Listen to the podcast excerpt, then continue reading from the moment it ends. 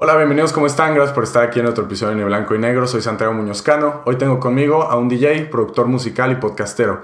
Israel Torres, ¿cómo estás, güey? ¿Qué tal? Muy bien. ¿Y tú, Santiago? Bien, güey, aquí al pedo. Este, primera vez en Monterrey. Es, es un episodio especial, by the way. Estamos grabando en un estudio improvisado, muy improvisado. Sí, ya, a la Roberto Martínez. Ah, sí, exacto, güey. Traigo aquí el, el estudio movible y pues, güey, primera vez en Monterrey. Creo que eres mi primer invitado fuera de Puebla que grabo de fuera y pues nada, un honor tenerte aquí, güey. Muchas gracias. No, pues gracias por la invitación. La neta, hace mucho me habían invitado a un podcast, pero güey, te estoy hablando de hace que será, antes de que se pusieran de moda eh, y que explotaran bien, pero antes de que estuviera Roberto Martínez en su apogeo, eh, nada O sea, más antes de estaba de, pandemia, mentes. hace un chingo. Sí, sí. Ah, eh, a- a- antes de eso, y, y realmente cuando me invitaron, este. O sea, como no conocía mucho, porque digo, tú ahorita ya me entenderás, es un trip a la hora de sentarte y platicar. De- Sí. De, hecho, más estar de tu lado, güey. O sea, es como que Sí, un trip sí. en el que, o sea, tienes que estar de oh, ¿qué, qué, qué sigue? ¿Qué otra pregunta? Y así.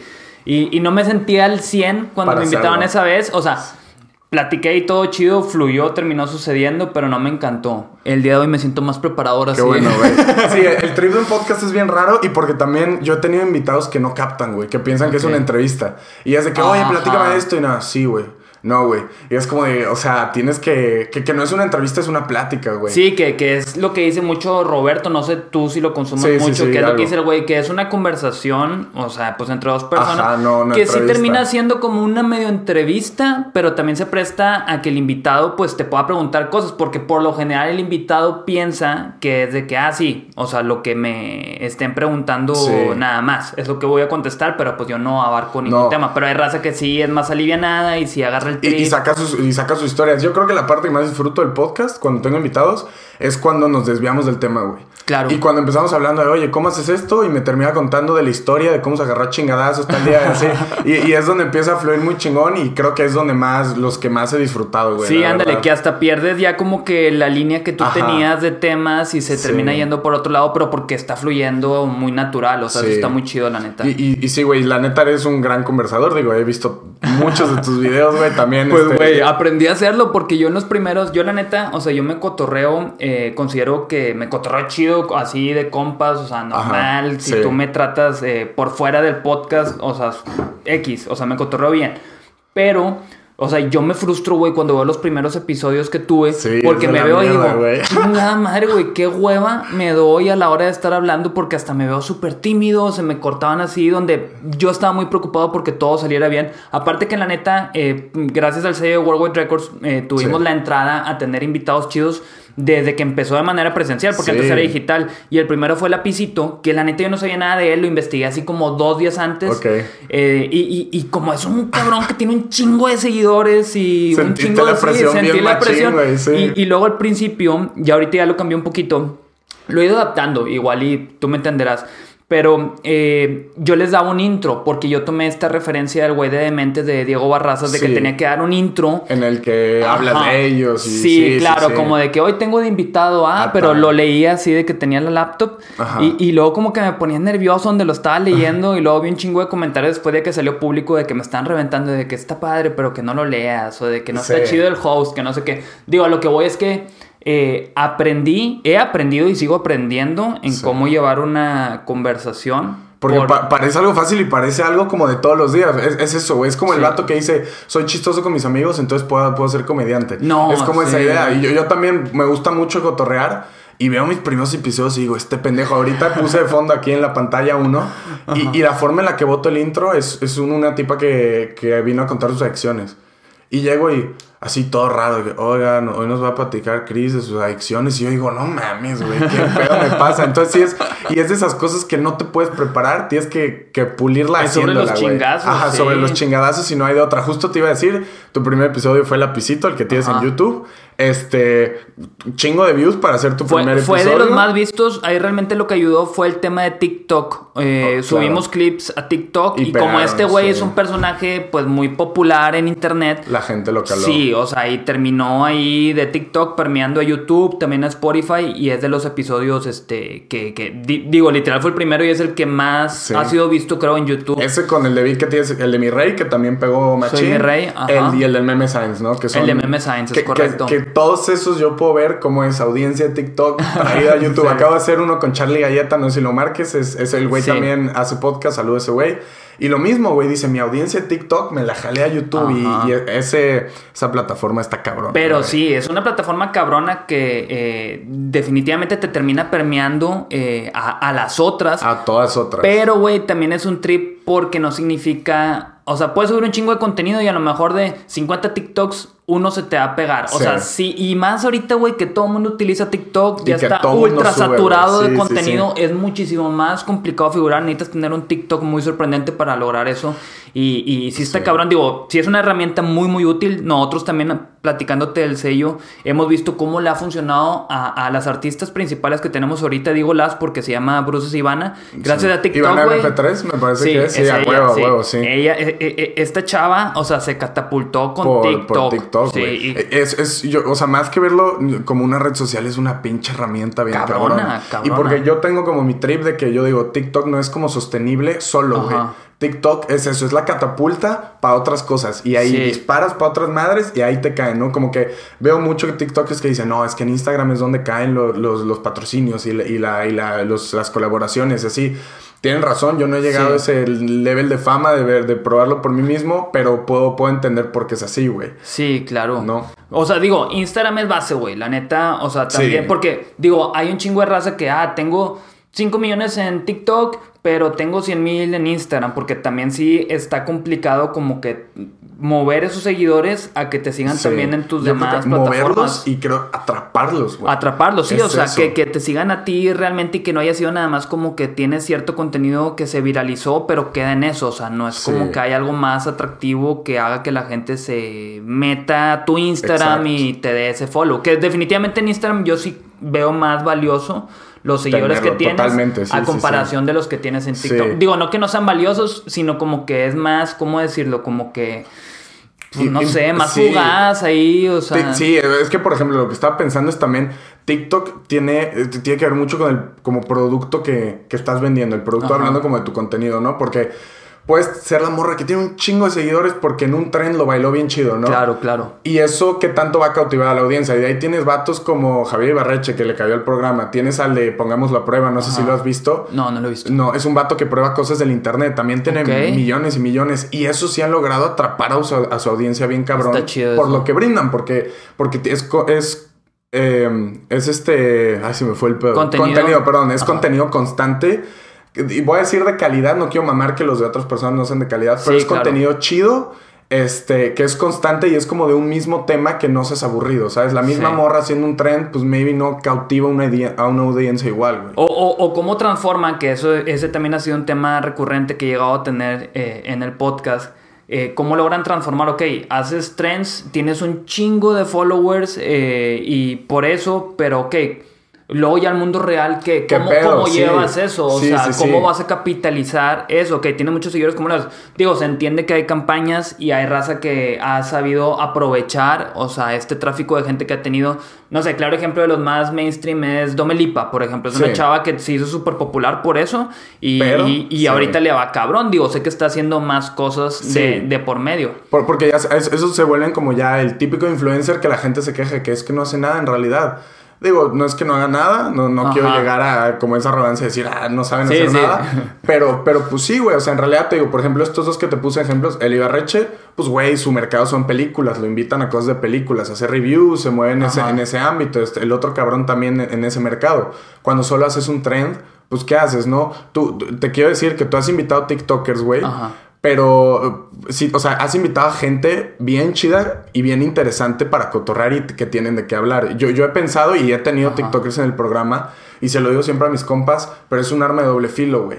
Porque los puedes invitar y pueden ser excelentes, tienen historias de vida chingonas, tienen de qué cotorrear o pueden ser la persona de que es que tengo este personaje y hasta ahí, o tengo este trend y hasta ahí, güey. Hablas 10 minutos de eso y luego qué pedo, ¿sabes? Sí, sí, es como que qué más tienes así, como que aportar de interesante en la conversación. Yo le doy clic a tu episodio del Meme Science y digo, pues es el vato que hace la voz de, del Discovery Kids y cosas así, ¿no?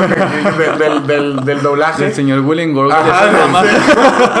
y, y se pone a hablar de otras cosas y dices, ah, este vato chido, el Soy mi rey, ah, pues es un personaje y tiene tal perspectiva ahí de la verga. Entonces creo ahí, ahí has tenido buen ojo o al menos Ajá. buena, buena conversación y las llevado muy bien para, para como sacarle jugo a esas personas. Sí, claro, güey. claro. Y esos güeyes, de hecho, sí les preguntaba a, a- a todos los que eran TikTokers específicamente, eh, que han sido como cuatro o cinco los que han estado invitados, sí les preguntaba que si tienen de que una estrategia para sus contenidos o cómo le Claro. hacen y cada uno pues tenía Su la suya. Hay unos que pues es como que, ah, por ejemplo, Meme Science sí es de que cada que se le ocurre eh, alguna de las mamadas que sube, él hace. Más no es como que lo tenga programado. El Soy Mi Rey sí era de que no, yo tengo que subir tanta cantidad al día.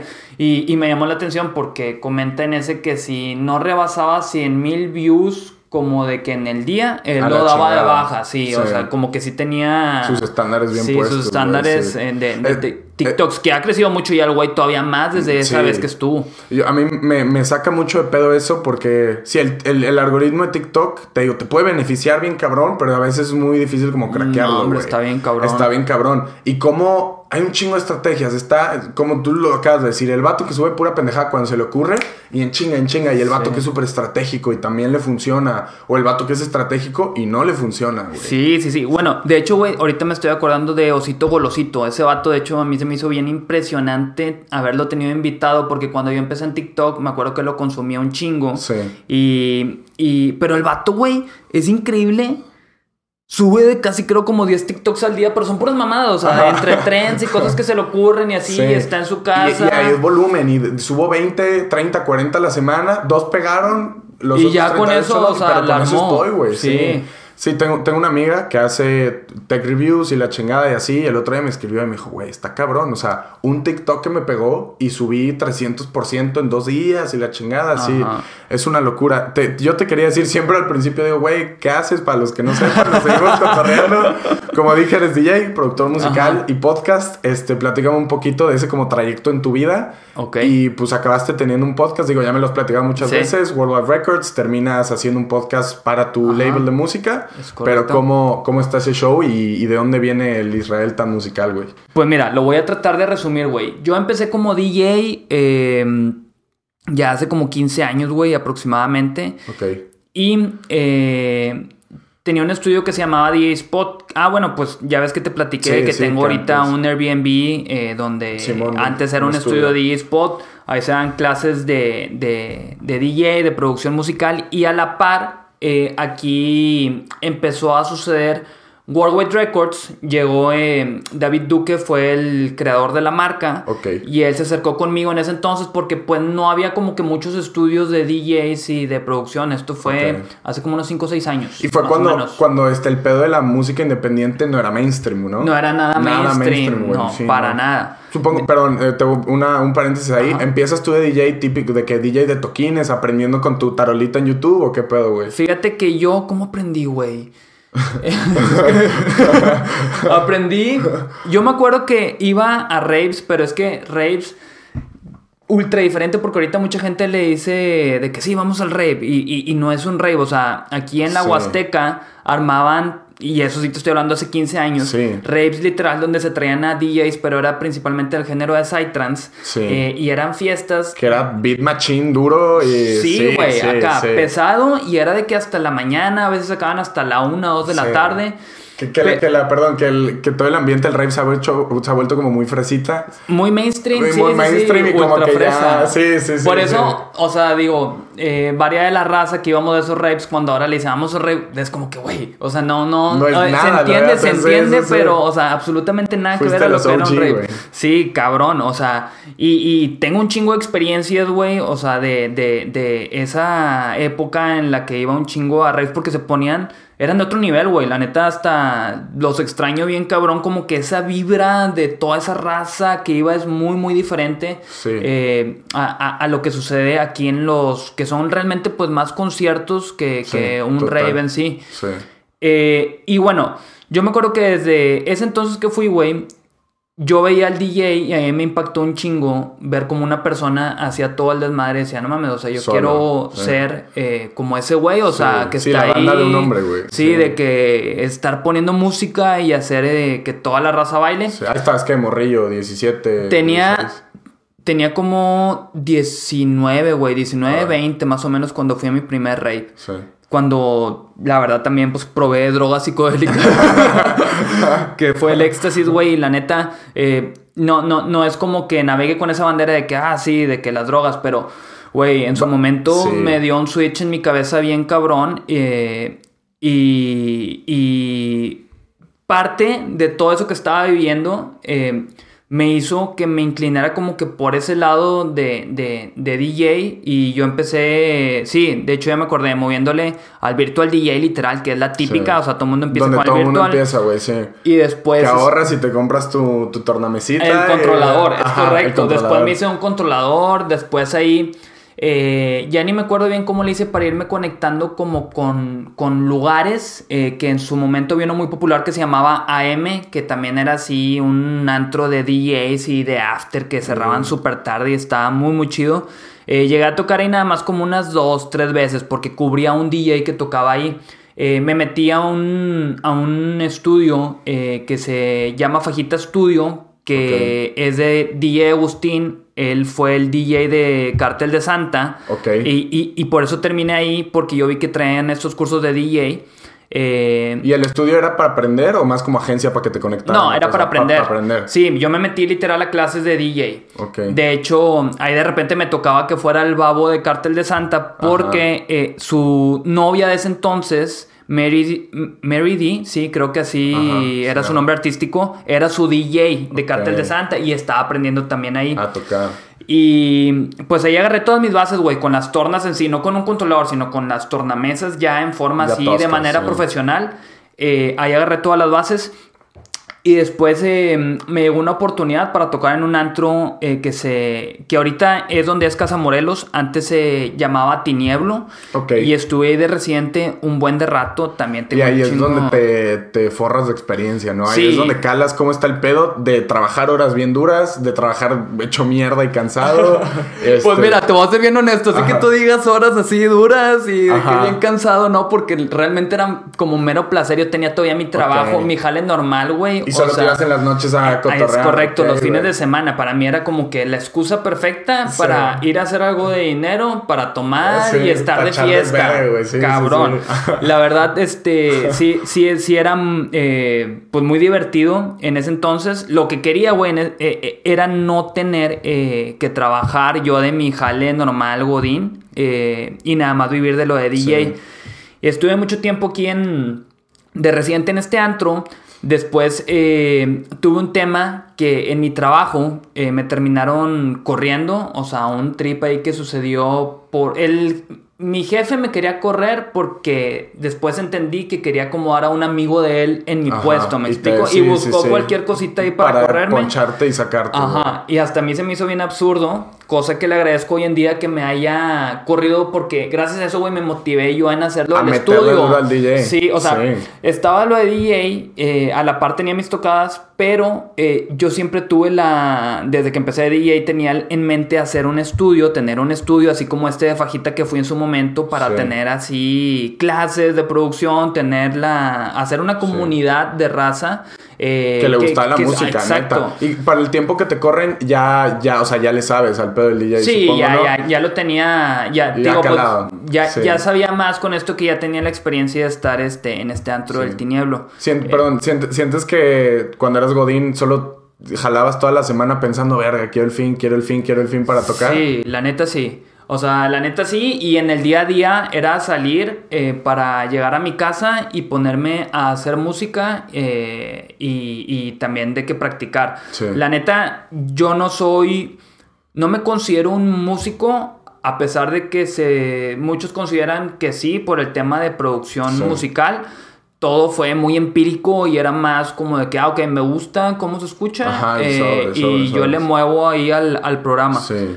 Pero o, no- Sin la parte ya de teoría musical. sin la parte de teoría musical. Después sí senté las bases, pero las meras bases eh, con un amigo que me estuvo enseñando. Ok. Pero nunca me, me, me ultra sumergí. Era más por cómo me gustaba de, de lo que fuera sonando lo que estaba haciendo. ¿Me explico? Sí.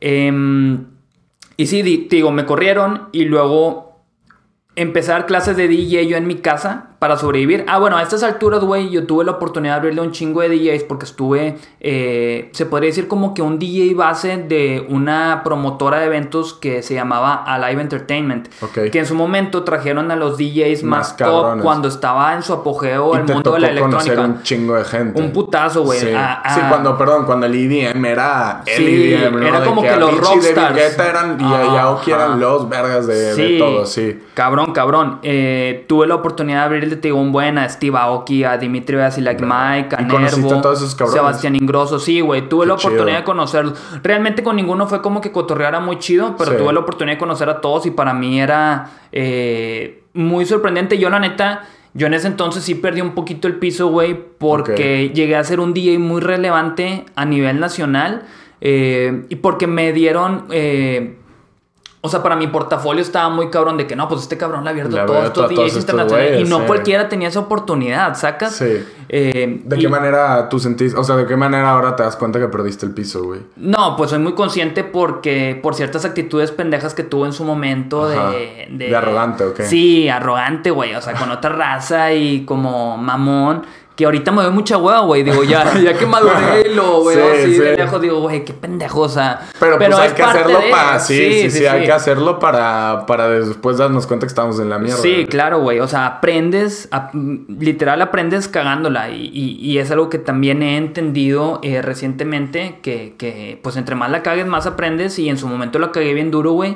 Eh, y pues ni pedo, o sea, digo, me sirvió mucho aprendizaje para en Sí. mi perra vida, por más chido que me llegue a ir, De te aseguro que así, no volvería a tener esa actitud que tomé en ese entonces. Pero bueno, ya retomando, eh, como tenía eh, estas credenciales que le había abierto un chingo de DJs, me facilitaba venderle a muchos morros que me admiraban, de que, Ajá. ah, Israel Torres, de que me, Güey, me, va a da clases de a DJ. él y el que le abrió. que- Es correcto, y me facilitaba desde que le metía ads ahí de que en Facebook y en chinga de que eh, me empezaban a caer alumnos. Ajá. Y era en un cuartito ahí en casa de mis papás que, que, que adaptamos con unas tornas que le rentaba porque yo no tenía el equipo, Sí. o sea, tenía un controlador pero no tenía el equipo profe- profesional y lo rentaba en fines de semana. Y güey, daba clases a dos grupos de cuatro personas cada uno, que eran, que yo me la mamé, güey, pinche, Sí. ahí como que plan de estudio raro, que eran cuatro horas un grupo y cuatro horas otro grupo, donde los iba turnando a todos, ¿sacas? Y yo ahí me organicé, pues, Oye, los temas. Y, y el aspecto técnico de ese pedo haber sido un desmadre, ¿no? Porque cuatro tornas para los morros o cuatro controladores o cómo está ese No, pedo, no, no, güey? era, e- ese era el pedo, güey, que era un equipo nada más. Para cuatro Para cabrones. cuatro Ok, güeyes. y, ok. y iba pasando Ya, ya a te uno capté, por ya te uno. capté. Sí, sí, sí. A, a que cada quien era como 10 minutos. Y Ajá. Así me le llevaba todo el rato, güey. Yo, para mí los sábados era... Pues chido porque pues les estaba enseñando, pero Sí. también caía bien pesado porque terminaba ya con el Mm, segundo sí. grupo ocho horas y, era como que, Sí, güey, sí, no quiero hacer ya nada de la respirar. vida. O sea, Ajá. es demasiado.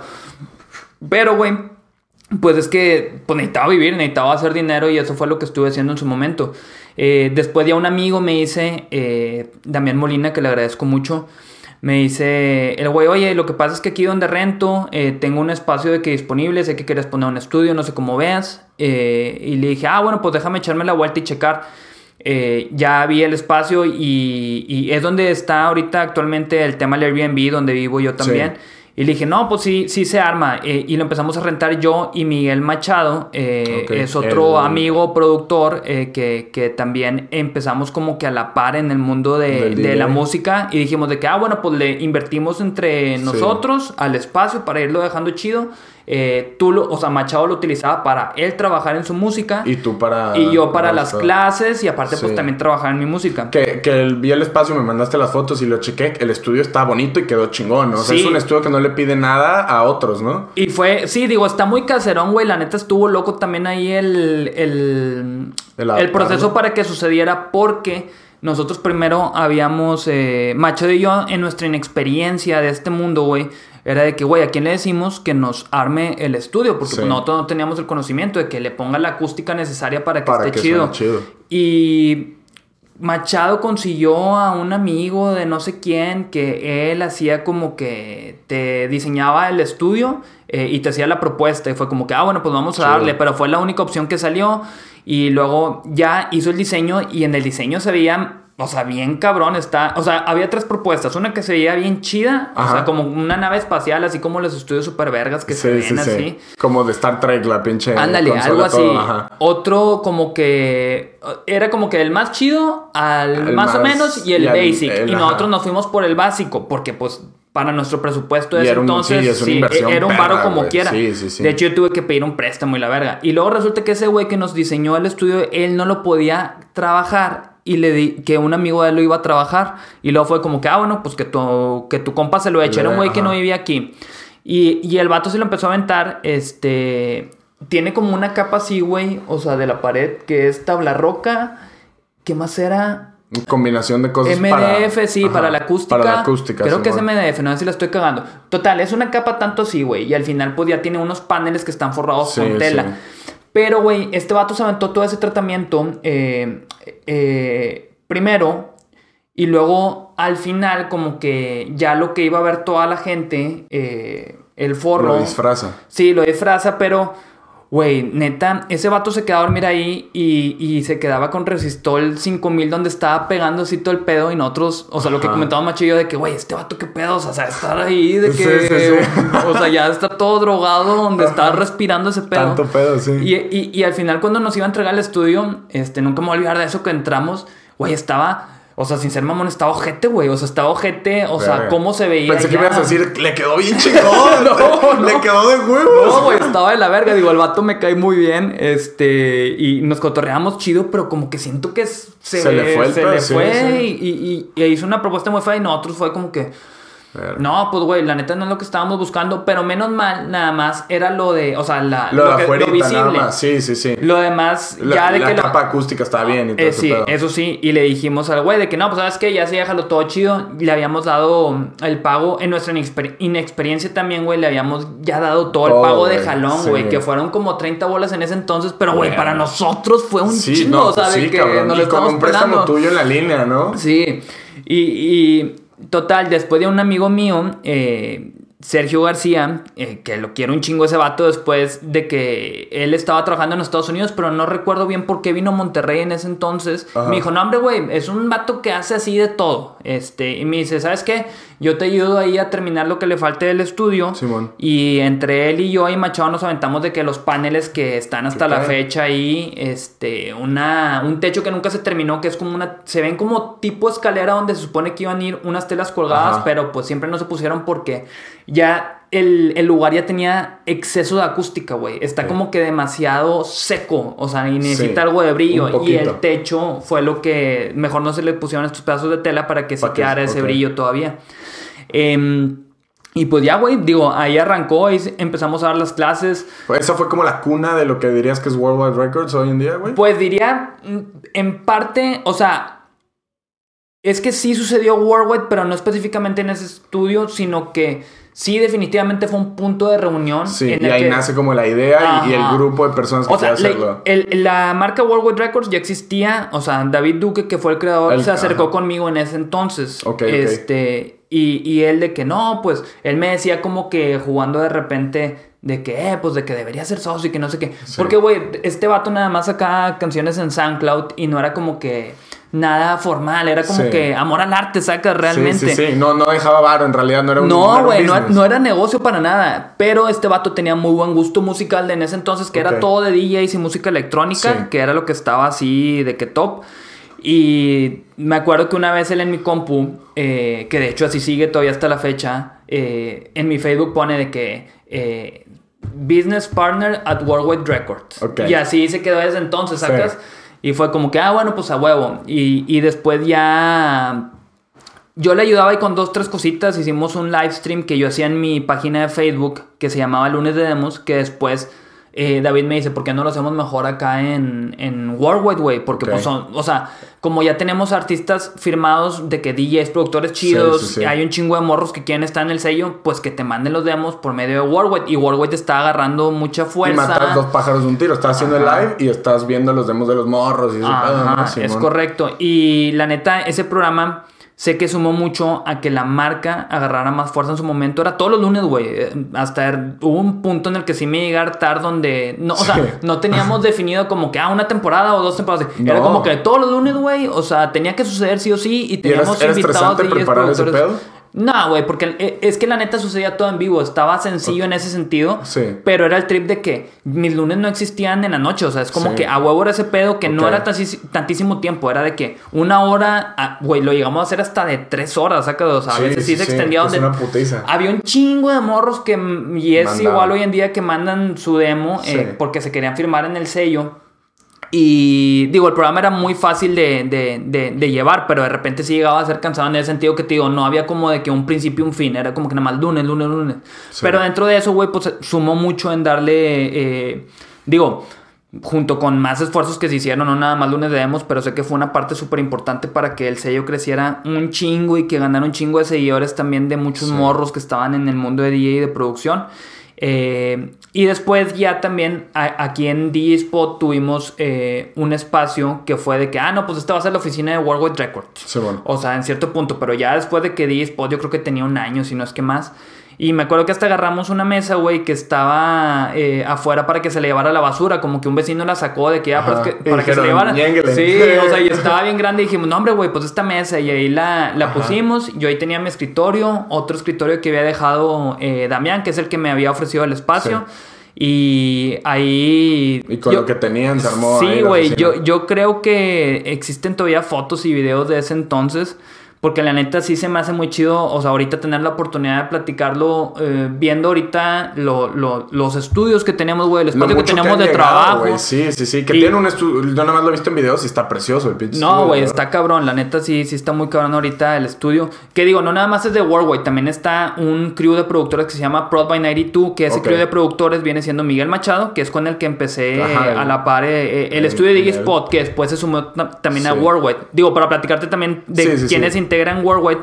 O sea, fue. David me invitó a mí, después yo invité también a Machado. Eh, y, después entró a la par eh, Toy Selecta con este David. O sea, él contactó directo a David. Eh, no sé si ubicas a Toy Selecta. No, la verdad. Bueno, ubicas a Control Machete. Sí. Bueno, Toy Select es el productor de Control Machete. O sea, es un personajazo en la industria musical que de hecho ha estado de invitado en creativo con este Roberto Martínez. No hace mucho lo invitaron, creo, ¿no? no, mm, creo que tiene como un año, año y medio. Sí, tiene dos, tres, güey, la neta. O sea, pero a lo que voy es que, eh, pues es un súper personaje en la industria musical. O sea, en México, güey, es súper reconocido. Y que está de huevos tenerlo ahí presente. Ah, güey, es que gracias a él, o sea, el sello definitivamente no sería lo que es. Eh, si no hubiera estado todo. Y no dudo que hubiéramos logrado cosas muy cabronas. Pero ayudó, güey, ¿no? Sí, este, este vato, pues es acá. Sí, poner su nombre pone un chingo de cosas en la mesa. Claro, ¿no? Y, como vio que el proyecto estaba creciendo y, le llamó la atención, por eso habló con David, que, fue el creador de la marca en ese entonces, se sumó al proyecto. También está Moisés Coyoc, que es un diseñador con el que David empezó, eh, pero él es de México, o sea, él fue más así como que de manera remota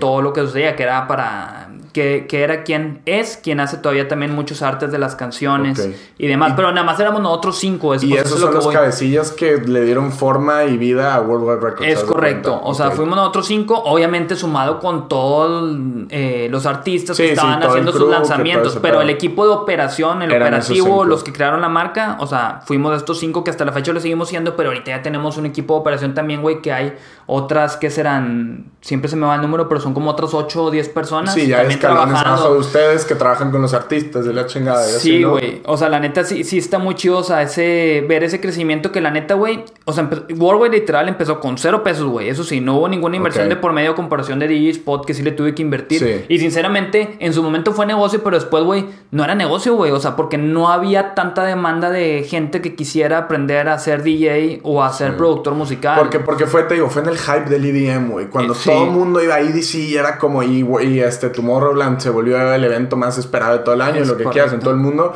Yo creo que pasa el hype de él. Yo, la verdad, justo estaba cotorreando ayer con un amigo de eso. Hace mucho que no escucho a alguien que diga me mama el, el, el EDM. La música electrónica. Es que, güey, ya va como que en picada. Ahorita, ayer lo estaba platicando, o antier también. ¿Con quién lo estaba platicando? No me acuerdo, pero que Güey, de hecho, Wish Outdoor, no sé si ubicas el festival, aquí era súper popular en Monterrey, de música electrónica con DJs también. O sea, Este año no lo van a hacer. De hecho, lo que hicieron ahora, sacaron una marca que se llama Powerfest que eh, traen a Maluma, Farruko. Sí, es de reggaetón, güey. sí, sí, pero pues porque que- saben qué es lo que es negocio ahorita y qué es lo que está consumiendo la gente de música. si cabrón. hacían otro de electrónica, no iba a Yo- funcionar como años anteriores. Yo, yo acabo de ir al Flow Fest y es una, Ah, es una- güey, te mamaste, o Una sea. puta locura, güey. Me gustó, la verdad me gustó mucho. Pero que estaba Esta, güey, infestado de gente, ¿no? A mi amigo me dijo, este, yo, yo llego al Flow Ajá. Fest y digo, güey, pues han de haber vendido qué, güey, 20 mil, 30 mil No, boletos. 110 mil hijos de puta ahí metidos, cabrón, registrados. Ya de ahí más, este, revendedores, no sé. 110 mil hijos de puta metidos ahí, güey. Te lo juro, para ver Osuna fue una puta locura. Fue demasiado. Fue una- yo estuve, me paré una hora así caminando entre gente para llegar, pues lo vi hasta adelante, la neta. Y sí, o sea, está cabrón. Ah, te mamaste que te metiste hasta adelante. Hasta eh. Ahorita enseño los videos, estuvo bien chido. De hecho, un artista del sello Usilito Mix, él tocó Ok, también sí, en el sí, a huevo. Coca-Cola. No, no lo fui a ver porque este, al mismo tiempo estaba tocando, no me acuerdo quién más, güey. Y- sí, mis amigos me dijeron de que no vamos a ver. Pero, güey, porque Ucielito ya trae su Le jale, bien cabrón, güey, Sí, sí. y Ucielito ya trae su séquito. Y, y oías morras de que ya empezó Ucielito, Sí. güey. Corrían en risa, güey. Sí. Es lo que Me tocó una morra que platicamos. sacó las chichis por el Ucielito. y Neta. todo así, güey. No sé si la había visto, no creo.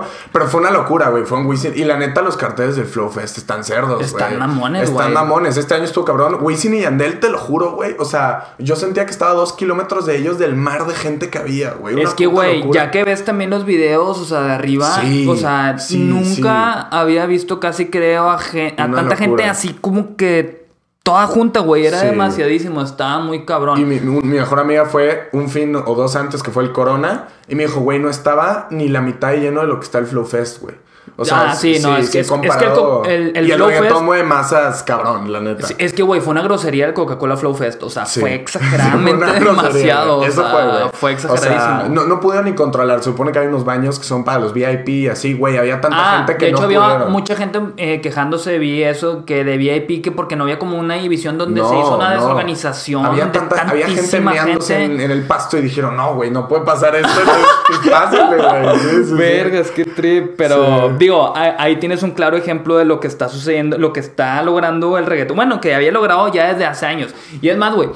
Yo, eh, ya lo he comentado también anteriormente, yo era un DJ que cuando estaba en su apogeo de música electrónica, cuando te digo que me estaba yendo muy chido, Sí. a mí me pedían reggaetón y para mí, Era güey, o sea, ofensa, sí, era una ofensa, era Sí. como que yo no toco ese pedo y así.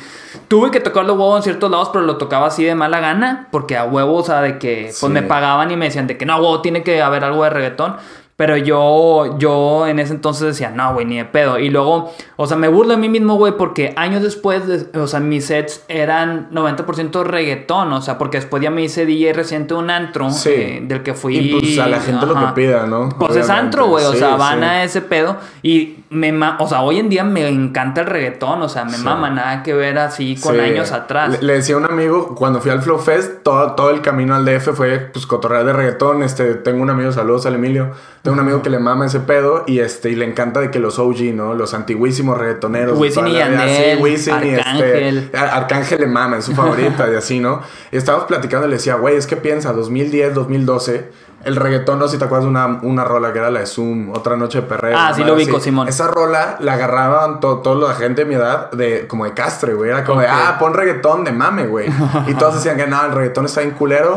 2016, 2017, 18, reggaetón, reggaetón. Sale Maluma, Sí, sale Bad Bunny. Es, es una J. Balvin haciendo un cagadero también. A- apenas, apenas estaba viendo, ves que viene Bad Bunny y todo el mundo está como loco. Este, siento que a veces se nos olvida lo reciente que es su carrera, güey. Bad Bunny tocó en la Feria de Puebla, cabrón. Sí, güey. Por 20 pesos la entrada, o sea, es una locura. Y hoy... Tengo hoy entendido que acá en Monterrey también vino un show así bien sencillito. sí, güey, sí. Carol G, dos semanas antes de Tusa, fue a, fue también un fest bien culero en Puebla, una cosa así, güey. Y pega Tusa y madres, ¿no? Sí, es que Y todas esas carreras, yo, yo estaba a- ayer pensando que, güey, pues sí son bien recientes, güey. Maluma, Maluma me acuerdo que la empezó a pagar 2016, 17. Yo andaba de intercambio en ese año. Y sí, o sea, y son carreras que, que Pero digo, definieron industria, güey. Ah, no, bien cabrón. Pero ta- ta- también hay que tomar en cuenta el trabajo que traen detrás de que sí hay uno que otro proyecto que de repente sí detona. eh, Sí. Porque, por ejemplo, tú ahorita me comentas de que no, sí, pegó en- empezó a pegar en el 2017, pero güey, a lo mejor ya tenía sí, 10 sí, sí. años atrás, como J Balvin, que ya tenía un chingo de tiempo intentándolo y hasta ahorita, güey, pues nada, ya está en el top sí. 10 de artistas internacionales y la verga. Pero sí, pero sí, definitivamente, o sea, revolucionaron la industria. Eh, yo en su momento, cuando estaba la electrónica en su apogeo, jamás me imaginé que el reggaetón iba- fuera iba a ser un género Sí. mainstream y Sí, que se consumiera sí. Es- es- como un pop, o sea, que es el pop de ahora. Es lo mismo como a mí para los, los corridos tumbados, para mí son eso, güey. Es, es- es un, sí, es un género tan, tan raro, no, no, me, no que me caguen, pero es un género tan, no, no raro, era tan diferente, dije, güey, esto nunca va a pegar sopas. Llega el Natanael y sí, güey, sí está bien cabrón. la Sí, neta. no, de hecho los corridos tumbados también son el futuro. No soy fan, la verdad, no lo consumo, pero sí Pero ubico son- eh, sí. a, a- a los pioneros que traen el género. Y me da risa porque el Toy Selecta siempre dice que la cumbia es la música del futuro. Él dice que la cumbia va a haber un Neta. punto en el que sea así como que el pop. No sé, digo, a ver qué ¿Quién sabe, pasa. no? Sí. o sea, no quiero decir que no, porque pues ya el reggaetón me demostró algo en su momento y estaba equivocado. No sé si me lleve otra sorpresa también de que a lo mejor las cumbias de que Sí. en 10 años, o sea, sea acá el pop y la verga. Yo, yo tengo algo que quiero preguntarte de tu experiencia como, como productor, como DJ, como has estado en la industria musical años y como pues socio en una, en una, en un label de música. ¿Tú, ¿Tú qué tanto ves necesario? Te está diciendo, surgió la música independiente, bien cabrón, pero ¿qué tanto ves necesario que en cierto punto el artista independiente necesita un label, necesita productores, gente que le haga el máster, todo, todo- todas esas cosas? Porque sí veo mucho artista independiente, sin embargo lo que muchos añoran es que hoy llegan el punto, en el ser tan bueno, donde un label me quiera a mí, ¿no? Porque al Claro. principio todos los artistas, me lo decía una banda que se llama este Vigilante de Puebla, muy chidos, Ajá. me decían, al principio no quieres rogarle un label porque te van a coger, Claro. quieres llegar al punto en el que eres tan bueno que ellos te quieren a ti.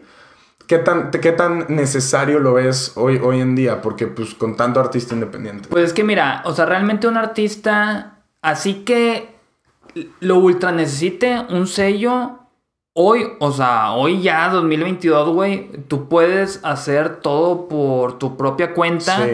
Y, y realmente no necesitar un sello. También hay muchos artistas que están sesgados con las... eh, con estas marcas gigantes de que Warner, Universal y de que son una mierda y de que Sí, sí, porque sí. llegan y se comen un artista y muchas veces eh, sucede lo que se le dice que los congelan, que ni siquiera les dan atención Sí. ni seguimiento, pero lo tienen Que ahí sí frenado. No, y sí Pe- pasa, pero sí no pasa. son todas. Pero no son todas. Digo, nosotros somos un sello independiente, güey, que somos cinco cabrones que le echaron un chingo de huevos y empezaron a suceder más cosas de las cuales me sigo impresionando hoy en día. Pero nosotros, eh, más bien, eh, hablándote de Worldwide, es como que. Digo, y claro ejemplo están los artistas que ahorita tenemos que les ha empezado a ir cabrón. Hablando de Bruces, hablando de Ivana, que Ivana sí es un proyecto realmente muy reciente a comparación de Bruces que tiene ya Sí, unos cinco años mucho. trabajando. Ivana tiene como año y medio más o menos y TikTok fue una plataforma y- para la ella.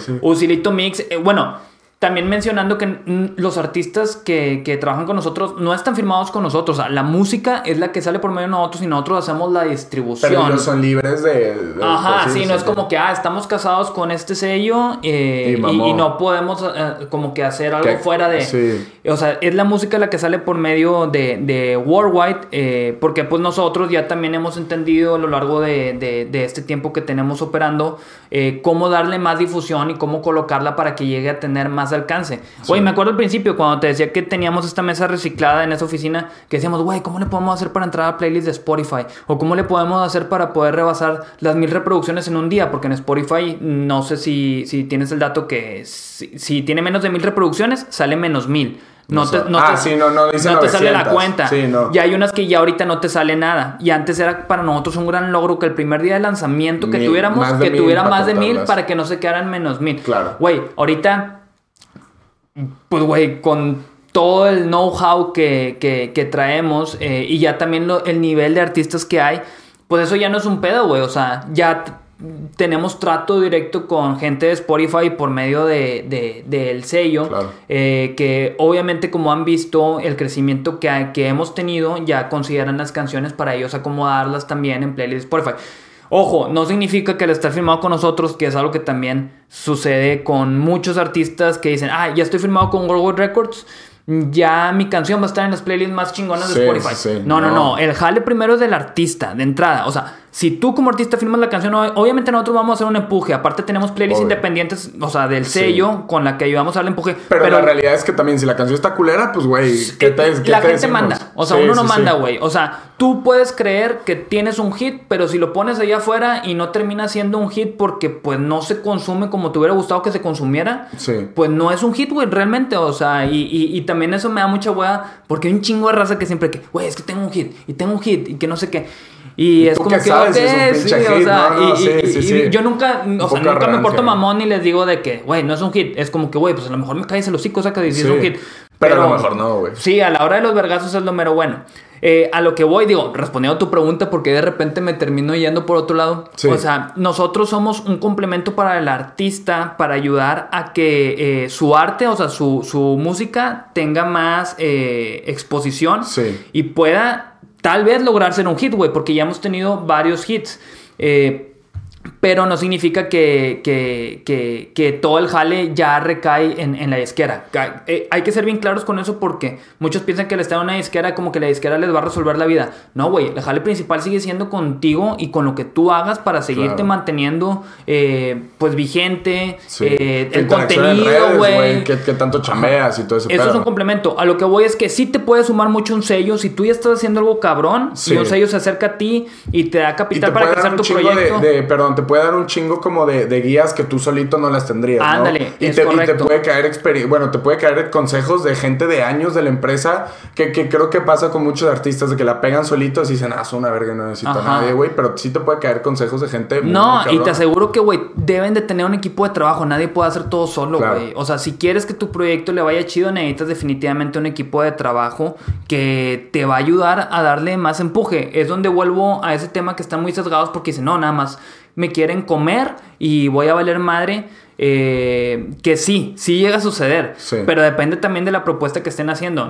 nosotros, güey, literal, seguimos siendo un sello independiente, güey. O sea, que todo lo crecimos de cero. Eh, y, y, y, hemos entendido muy bien qué hacer para que un artista pueda llegar a crecer. Pero pues el principal jale a fin de cuentas, vuelvo a lo mismo, es del artista. Y, y, si hay algún artista cabrón que le está rompiendo, yo no dudo que Otoy se termine acercando, Machado se termina acercando, eh, que son los que andan así al tiro. O sea, Machado, Machado, fue el que descubrió Ivana y es el productor de ella. Y pues, güey, está claro el trabajo que se ha hecho para que Ivana ahorita esté figurando. Digo, no es un artista super mainstream, pero, pero para allá va. O sea, no lo dudo. Eh, Bruces viene. De esas personas que están a una rola de volverse una puta locura. Y puede pasar algo más. Así como Bruces con Dueles también. Eh, Bruces sé que es un proyecto que lo está trabajando bien cabrón. Toy Selecta y Juan Sáenz, eh, que, que también es parte del sello.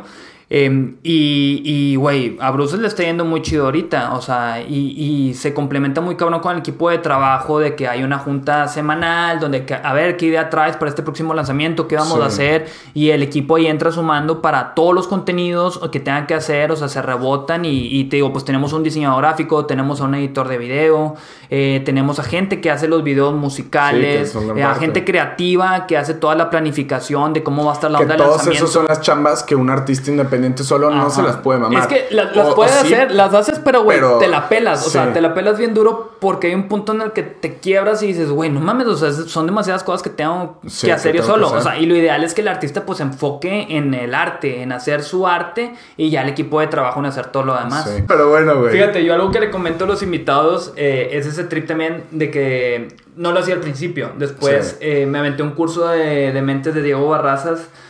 Eh, ¿Sí lo ubicas a ese güey? y, a mí, em, la producción que tiene ese güey en su podcast ah, me mama. no, está bien mamona, Me mama. Su estudio, el intro que hace siempre. Es que este, es lo que te decía que yo por eso al principio hacía, hacía los intros. Pero eh, no es como un Roberto Martínez que el cabrón todo él solo. Y ahorita ya tiene, creo.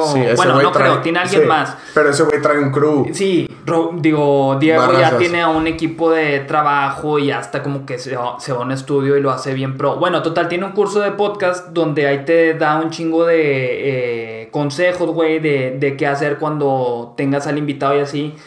Y fue de que, pues que le hagas saber también si quiere ir al baño de repente, porque Sí. muchas veces se piensa que De que no y puedes ya, cortar, sí, no güey. de que de que es como tele en vivo, güey. Sí, sí, sí. Y, y ya le digo yo a, a todos los invitados desde que lo tomé, güey. O sea, fue como la mitad del podcast que de los episodios que van ahorita. Y, y, y ya les digo de que, oye, si Sí. neta sientes la necesidad de ir al baño, Date. tú dime y le paramos y seguimos. Siento que la, la- a veces la mitad de la chamba es que la gente se sienta cómoda, güey. Sí. Y que la gente se sienta en confianza y a, y a través de eso empiezan a hacer como conexión contigo. Claro. Yo, yo al hacer los podcasts online eso es algo que a veces me, me frustra un poco. Termino de grabar capítulos que digo, güey, qué gran capítulo. Y aún así hubiera estado más chingón si lo hubiera grabado en vivo, güey. Sí, y, y- y la plática y la interacción hubiera estado, hubiera estado más chingona. Bueno, después de una pequeña pausa, ya aquí, este, digo, esto ya queda en el podcast, pero bueno, que qué bueno que empezaste a hablar ya de esto, porque sí te quería preguntar, este, ¿en qué momento la isquera dice, bueno, pues vamos a hacer un podcast, o es idea tuya?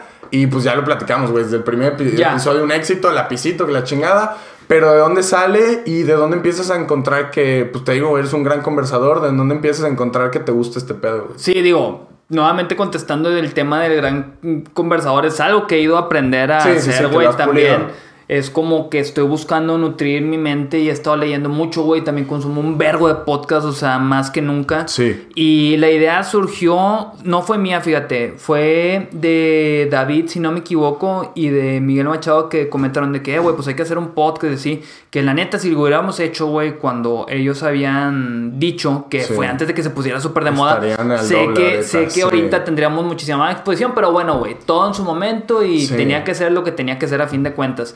Y lo empezamos, cuando lo íbamos a, empe- a- a empezar a hacer de manera pres- presencial fue cuando sucedió el tema de la pandemia eh, y fue de que, bueno, pues vamos a hacerlo digital. Y ya, lo empecé a hacer digital con los mismos artistas de casa, güey. O Sí. sea, realmente fue así, o artistas cercanos que sí, teníamos- aprovechar la ventaja de inicio que tenías, que era pues todos los artistas del label, ¿no? Ajá, y fue como que, ah, bueno, también es la excusa para contar de que su historia, de cómo eh, fue que y decidieron para que hacerse te nieguen una invitación, además.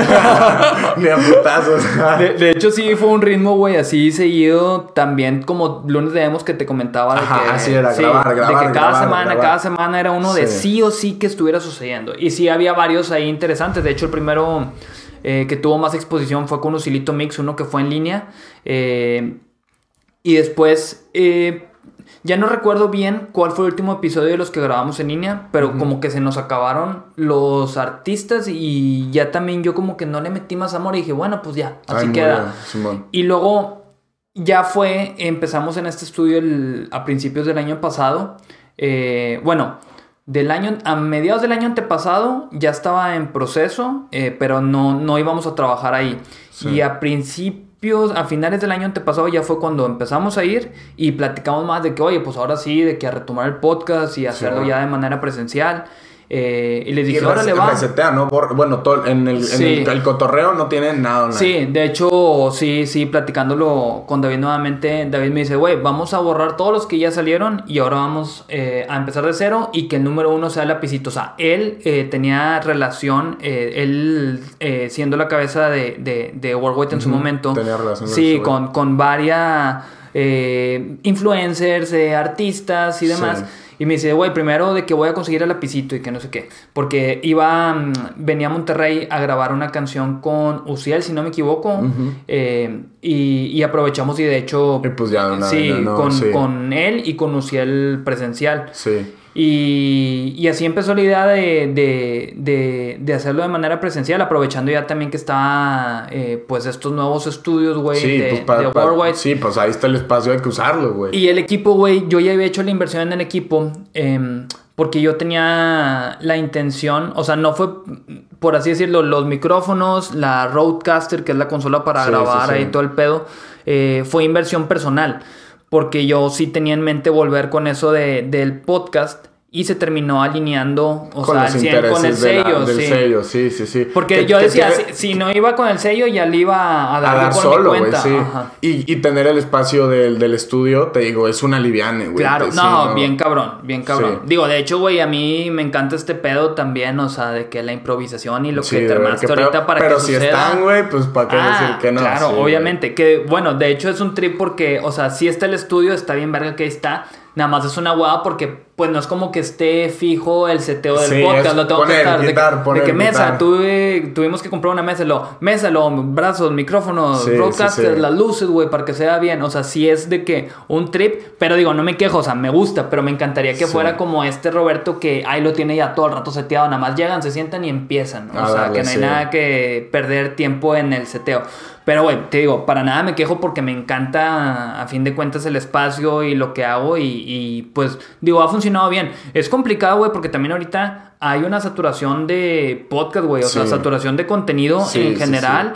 Y, Y que creo que es frustrante porque ahí de verdad es, te hace, o sea, ahí de verdad brilla lo que el contenido es bueno, ¿no? La- la- Ajá. las conversaciones que son buenas, los que de verdad están, pues no te voy a decir sabiendo qué hacen, pero, pero sí, lo, lo que quiere la gente es lo que va a brillar. con lo que conectas. Con sí. lo que conecta. Y es frustrante, güey, decir, a, a mí digo, a mí me ha pasado, ¿no? Que te- le vaya muy bien a uno y al siguiente no, y decir, güey, lo estoy haciendo bien o no lo estoy haciendo bien, y este cabrón va mejor que yo, y hay un chingo de competencia, hay un chingo de así, y sí, güey, es es- es súper Que frustrante. digo, sí, sí es frustrante. Digo, nosotros al principio, güey, con eso que estuvo lapicito, pues obviamente le dio un Sí, chingo de empuje Sí, por, sí, por ser quien era él. A pesar de que yo me cago el palo cuando me veo, o sea, de que en ese episodio, porque fue el primero y estaba No muy deja de nervioso, no deja muy de positivas, ¿no? sí, por, él principalmente. Y eso ayudó mucho al podcast. Y luego en- en- me dio a mí a pensar de que, órale, pues traemos una atracción. Va a ser así, pero pues no, güey. O sea, no con todos los invitados pasó lo mismo. Y con TikTok nos empezó a ir cabrón. Y también había otros que no llegaban ni a 100 views, güey. O sea, así te la pongo. Y, está bien eso- cagapalos. es- esa parte yo creo que es muy frustrante. Sí, es súper, súper frustrante. Y fue como de que, ok, pues bueno, va. Y algo que comentaba Toy también es que me decía, güey, es que la neta este pedo también es constancia. Tú no le tienes que aflojar. O sea, tú Sí. tienes que tener así de que chingue, chingue. O sea, invitado, invitado, invitado. Que, que, que no te falle ese trip. Y en su momento, pues va a suceder. Y luego, digo, siempre hablo de Roberto Martínez, güey, pero pues es un gran Es, es referente la cabecera, en este mundo. es- sí, es el referente, güey, la Y, neta. al menos y aquí. el vato, él también, pues decía que tenía cinco años con el podcast. No siempre lo hacía como que súper seguido al principio, Ajá. pero después Pero de cinco empezó, años fue sí. cuando le pegó. Y, cuando se puso en serio a hacerlo súper ya en forma, sí, porque como que vio ahí la oportunidad de hacerlo. Sí, eh, llega pandemia, digo, son, es una combinación de factores bien cabrona, que si la pandemia sí. o así, pero Y lo aprovechó. Que él dice, como vio lo de Joe Rogan, que estaba bien cabrón, decía, pues a huevo va a replicarse acá en México. Y lo hizo muy bien. Digo, aparte que, güey, pues es un cabrón súper preparado, o sea, Sí, súper sí. inteligente, que tiene tema de conversación para lo que sea.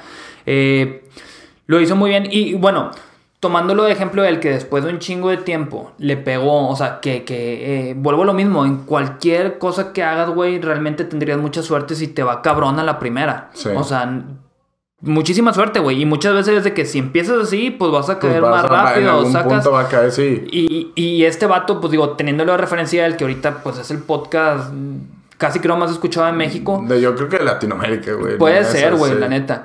Eh, y se tardó todos estos años, es como que, ok, digo, yo también siento esa tranquilidad. Sí, obvio, de que a ver, güey, o sea, también es, es, es un progreso, sí, sí, Ajá, sí. Y, y también tú, güey, digo, con eso que dices que te frustras, pues este pedo es así, ultra do it yourself y, Sí. y es, a fin de cuentas, disciplina, constancia. Digo, el simple hecho que te hayas venido acá a Monterrey con el trip de hacer el podcast eh, Sí, y darle, sí, pues total. digo, está, Digo, algo- está algo cabrón, sacas... sí, güey. Yo, yo sí quiero, quería decirte qué tanto, qué tanto sientes que te inclinas para que tus invitados sean artistas, ¿sí? ¿Sí, ve? Sí, sí, Ah, no, todo, todo chido, nomás estaba viendo cuánto iba. ¿Qué, qué- qué tanto, ¿Qué tanto te inclinas artistas al ser tu artista y convivir tanto con, con, con gente Fíjate. musical y así, güey? Primero nosotros la intención es que fuera pura gente de la música, eh, el tema de, del podcast. Pues por, obviamente por el sello, por Sí. Worldwide. Y fue como que, ah, pues tenemos relación con más artistas, pues sí, que sean artistas. Eh, pero después, digo, pues empezando por Lapicito, que sí también ha sacado música, pero no es su fuerte a fin Sí. de cuentas. Él es un entertainer o creador de contenido. Eh, dijimos, güey, pues sabes qué, literal, cualquier persona eh, que tenga un proyecto o que haga algo interesante que le pueda funcionar lo que ha hecho los demás, se, Pues, se arma. sí. O sea, pero al principio sí era, cuando era digital era a huevo todo música. Esa Sí. va a ser la línea. Y después ya se rompió esa barrera y lo Sí. abrimos ahí a, a- a- a diferentes industrias, no nada más a la, a la musical. Sí, te decía, digo, has tenido dos, tres TikTokers que hayan estado, les ha ido muy bien Ajá. esos capítulos, güey. Has tenido pláticas. A Roberto Malo también lo tuve. Tuviste a Roberto. Malo, güey, que me mama. Este, tuviste también, eh, creo que es de los episodios que más disfruté. Este, tuviste un vato que simplemente hacía tatuajes, güey. Bueno, no Ah, simplemente. Lomi de Búa, sí, hacía muchas otras cosas, pero es tatuador, güey. Sí. Y, y te digo Su eso. historia de vida está cabrona. Está cabrona. Y ahí, ahí te digo otra vez, este, agarrando lo que dice este güey, eh, Roberto Martínez, que mientras la conversación, y digo, eh, no es el primero en decirlo, y es una Claro, verdad, claro. mientras la conversación esté chingona, güey, puedes invitar a a, la doña de la esquina, güey, o a pinche Britney Spears. O sea, como que es- es- eso, eso vale madre, ¿no? Sí. Sí, mientras haya una conversación interesante. Y sí, güey, también estuvo. Hay un güey que es el de una marca de ropa y tenis, principalmente tenis. Ya también le metió ropa Sí. que se llama Tuffy Thunder. Y le está yendo cabrón aquí en Monterrey. Eh, este güey se llama Rich. Él también estuvo invitado, nada más que de él no hay video. Porque él, él- él- él no. O sea, sí lo grabamos. Sí. Pero dijo, nos comentó de que no, güey, lo que pasa es que habla mucha gente para amenazarme. O sea, por los por lo- tenis sí, y la por verga, chido porque que está de que yendo, los. Yeezys y mamadas. Dice, Ajá. prefiero mejor que no salga mi imagen. Ok. Pero digo, a lo que iba es que también de diferentes industrias, vaya, pues este güey que tiene Sí. una tienda de tenis chingona y está chida su historia también. Es- O sea, es, es abierto así como dices a alguien que tenga algo que aportar, eh, que ha logrado algo interesante y de que, órale, pues Sí. vamos a platicar Es- sobre eso. Es, es lo chido del formato, güey. Yo también, o sea, empezando, a mí, no que me cague, pero se me hace difícil contestar siempre, siempre que alguien dice, ah, tienes un podcast, ¿de qué es? Güey, Sí. Y ya ahora ya digo, pues de invitados, ¿no? Y ya, ya Pues está sí. más fácil de decir, pero pues de qué es. O sea, hace dos meses tuve una astróloga, güey, y yo no sabía Sí, nada de astrología, sí, y estuvo chido. Y tengo también ahorita la próxima semana un vato que admiro mucho, ¿no? Este, un, un artista. Entonces, como Ajá. que sí, es lo chido del formato, güey, que puede Y caer- aprendes y también, aprendes, güey, o sea, te estás nutriendo, o Creo sea, que lo más chido del formato es lo que me ha dejado a mí, este, la gente que he conocido y lo que me ha dejado a mí eh, tener esas conversaciones. Claro, es que eso está bien chido también porque igual hasta es como que se la ultramamamos a Roberto, pero Sí. es la excusa perfecta, o sea, para conocer, Para conocer a gente, gente, cotorrear sí, con sí, personas. Sí, Esto ve, güey. Yo estoy Sí. aquí contigo por disque grabar y así, güey. Bueno, Ajá. para grabar, pero. Sí, porque no va a ser lo mismo de que, pues sí, te invito, vente y... A, pues, a echar una chela. yo como de, Simón, güey, pues sí, ¿no? Y, y- y eso, eso es lo que me encanta, güey. Eso Sí, está, está chido. está bien, bien chido. Yo también lo disfruto muy cabrón y, y, pues digo, acabo de tener una chava que de hecho explotó por TikTok, se llama Paula Aguis, una artista y, güey, súper buen pedo, güey. Y la neta, a veces llego, a- en los primeros episodios principalmente como que llegaba a batallar el disfrutarlo de tan preocupado que estaba porque todo saliera bien. Sí. Y, y, y fíjate que este último, aparte que la morra, súper buenísimo pedo, la neta, o sea... Me vino eso a la cabeza que tú cuentas ahorita, porque digo, güey, está bien chido, o sea, tener esta oportunidad de, de hacer esto, o sea, de estar Sí. platicando con alguien y que no hubiera chido. pasado si no tuviera podcast. Es correcto, Punto. definitivamente. Yo, yo no hubiera venido a Monterrey si no hubiera hecho esto, güey. Está, y, y sí. Eso está cabrón, es de valorarlo y abrazarlo y disfrutarlo. ¿Qué, qué, qué futuro le ves al podcast, güey? ¿Qué, qué, qué cosas has pensado? Como de que, ah, podemos hacer esto. O, o cómo, cómo te estás sintiendo con todo ese pedo. Te iba a decir, tienen una cancha muy grande donde jugar, que es Monterrey, güey. Sí. Creo que tienes una gran ventaja porque fuera del DF, lo, lo que siempre digo es que lo que pasa en Puebla es que hay fuga de talentos. Todos los de Puebla se largan al México. DF por, por tan cerca que está, porque es el DF. Pero aquí pasa que, güey, Monterrey es la capital del norte, pareciera, ¿no? Y de, y de talento y ahora se Y hay volvió... un chingo de artistas de acá, artistas. Influencers, Se volvió todo, el stand-up acá, también influencers. Este podcast ahora también viene gente y ya van a todos los podcasts de, de por acá. Entonces, este, ¿cómo, ¿cómo es el podcast desarrollándose aquí en Monterrey, güey? Pues, güey, yo lo que veo, o me quiero abrir a más industrias, por ejemplo, traigo muy en la cabeza eh, entrarle con raza del gaming. Ya ves que, sí. pues, también esta industria está pasada sí, de yo verga está súper gigante. no tardando, güey, sí. No, no, intenté contactar a uno, nunca me contestó. Era también en los primeros episodios del podcast. Ahorita creo que ya tenemos eh, más credibilidad Para para, que que, nos puedan aceptar la, la invitación. Eh, pero es, lo- eh, eh, es trasloqueando. eh, y pues realmente eso, güey. O sea, seguir ahí con más invitados más eh, posicionados. eh, digo, que hayan hecho algo relevante, no, no en sí, Sí. posicionados, sino que más raza más cabrona. eh, pero no tengo así como que algo en específico que te diga, ay, sabes que ya tengo este plan, o sea, mi plan es seguir, seguir grabando episodios. De hecho, también lo que he hecho es diferente, güey, porque llegó un punto en el que digo, ok, todos están haciendo pues el trip de Roberto Martínez, de, del 1-1, el güey de Dementes. O sea, como que, hace algo diferente, ¿no? Sí. Que a fin de cuentas, o sea, digo, lo valioso es el contenido, pero como a mí también me gusta mucho eh, pues subir así como que pendejadas, güey, o cosas así de risa. Y puede hacerlo y... Ajá. Sí, como lo que hiciste con Jimena Sariñana. Es lo que te iba a comentar, de lo del ritual y así. Y también con Charlie, que eh, con este güey, o sea, la neta, de repente hacemos contenido así como que cagado porque me sigue el pedo muy cabrón. Ajá. Eh, agregamos una sección que se llama el Más Pendeyer, que justo la estrenamos con Jimena, que era una sección de tres preguntas, o sea, de cultura general, y la Jimena se portó súper buen pedo, neta, me impresiona, o sea, lo chido que es ella. Y también la, la hicimos con Paula y o sea, quiero como que tener estas parte de estas secciones de contenido, sí, como que sea de que, ah, ok, sí, está el podcast que es la pieza principal, pero dentro de eso sucede esto. ¿Sabes qué? Yo creo, güey, que, también al tener como referente de, de qué ya pegó y de qué está súper chingón y quiénes son los mejores, sí, este, me, digo, me incluyo, nos encapsulamos en pensar, ah, es que así es la forma de hacerlo, güey. A, mí me ha pasado mucho. Este, cuando te das cuenta que la creación de contenido es la cosa más libre que hay. O sea, y digamos, pensando en la cuenta de, TikTok, yo decía, no, es que aquí puras cosas del podcast. Y así, no, güey, puedo subir la pendejada que quiera y a nadie le va a importar. O y a los que sí le importe, pues dicen, ah, pues está chido ya, güey, ¿sabes? Sí, o sea, sí, es, es, tomarte, es como no tomarte tan en serio el, ¿sabes? O sea, el, como... el tema que tenga que ser nada más a huevo la conversación. es como que tú puedes jugar con algo más y ese a fin de cuentas puede ser tu diferenciador para que tu podcast te dé que hablar eh, de más eh, con toda esta saturación que hay ahí. porque una pequeña sección, una pequeña dinámica diferente puede ser lo que te dispare a, ah, esto está mucho más chido que escuchar a un simple invitado, cosas así. Sí, claro. estoy de acuerdo. Sí, es un diferenciador, güey, que yo realmente pues también estoy experimentando y igual y hago otra mamada el día de mañana en el podcast o, o digo yo lo que le dije a Charlie cuando hicimos lo del ritual con Jimena, le dije, güey, vamos a hacerlo, me vale madre. O sea, mi intención también era como que incomodar a Jimena para ver cuál era su reacción, porque igual y eso puede conectar con la raza de que, güey, pues a lo mejor se pueden proyectar en que hubieran sido ellos y se hubieran sentido incómodos, si ven aborrando, que no, saben si es en serio o están jugando. O sea, pero pues sí, güey, digo, a lo mejor se me ocurre otra mamá el día de mañana o una sección ahí más dentro del mismo podcast que, que, que, pues voy a experimentar con eso a ver si le suma y termina pasando algo más o que tenga más exposición. ¿Qué tanto has reflexionado en, en, gente, en decir, tengo bien presente qué tipo de personas no quiero tener en el, en el podcast? Hablando de que, digo, yo, yo te puedo decir, yo tengo presente que me han dicho que, güey, invítame.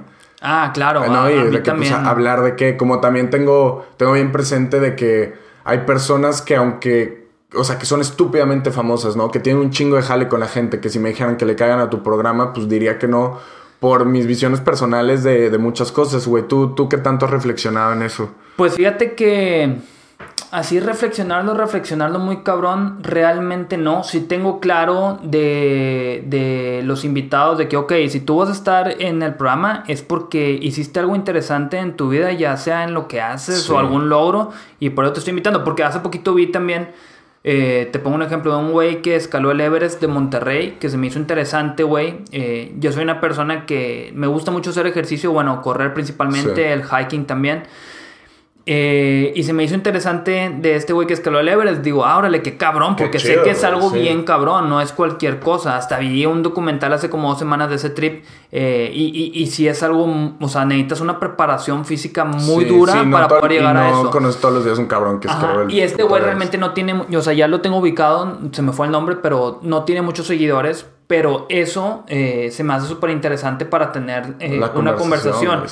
Eh, pues mi idea es que si tienes algo importante que aportar que le pueda servir a los demás y les pueda sumar en lo que sea que están haciendo, o sea... Adelante. Sí, adelante. Nos sentamos y tenemos la conversación, y a mí me interesa también entenderlo y aprender de eso, ¿sacas? Te, te voy a platicar algo, güey, que la neta creo que no muchos he visto uno o dos creadores de contenido y sí son podcasts que creo que fallan es que solo invitan a gente por la fama y por el jale, ¿no? Sí, claro. Va a tener views en TikTok, sus clips, lo que quieras, pero al final del día, personalmente, güey, no tengo nada en contra de eso, pero pues no creo que es contenido de calidad o no te aporta lo mismo que el compartir de un vato que escaló el Everest o del vato que tuviste que es este, que, que tatuó y que tiene historia de vida, que tatúa y tiene una historia de vida bien cabrona. Sí, bien cabrona, la y, y, ver que gente se está inclinado al, al, solo quiero causar controversia y quiero fama, y, o sea, y, y agarrarme a la fama de, de, mis invitados que tengo. Sí, yo también he visto, de hecho, de muchos números, eh, hay uno en especial que, que sí es muy amarillista y como que nada más busca así como que esos temas así controversiales.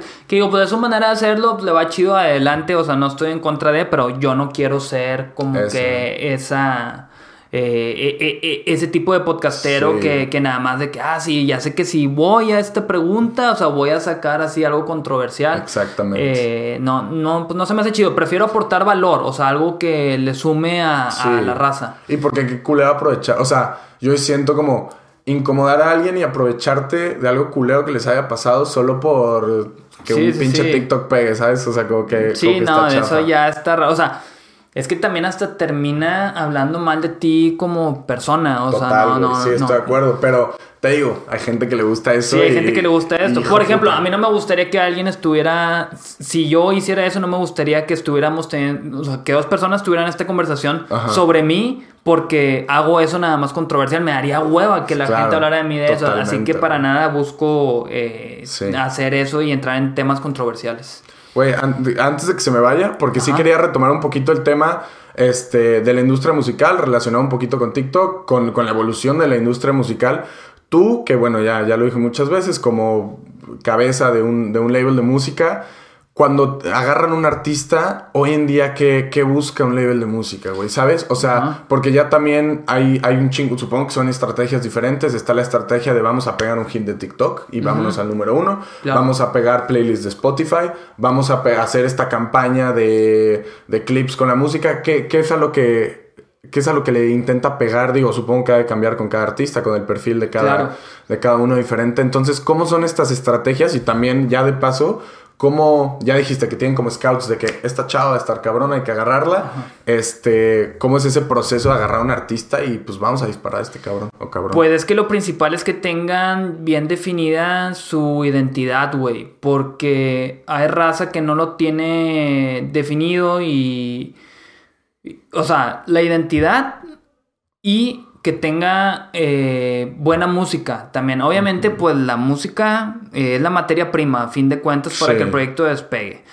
Pero hay muchos proyectos que tienen buena música y no tienen una identidad definida. Que igual y nosotros podemos sumar en que se logre eso. Pero el producto ideal por así decirlo, hablando del artista como un producto que a fin de cuentas eso es, es cuando ya tienen bien definida la identidad, traen buena música y nosotros ya entramos ahí como un complemento para impulsarlo. Para impulsar que entra en la identidad, güey. Sientes que es su persona en el stage, su persona en, su persona como pública o, en, identidad como que son las cosas que más, no sé, güey, que más valoran como label, cabrón.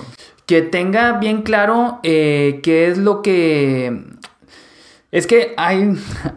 Se me vienen a la cabeza muchas cosas. Sí, sí, sí. Date, date, güey.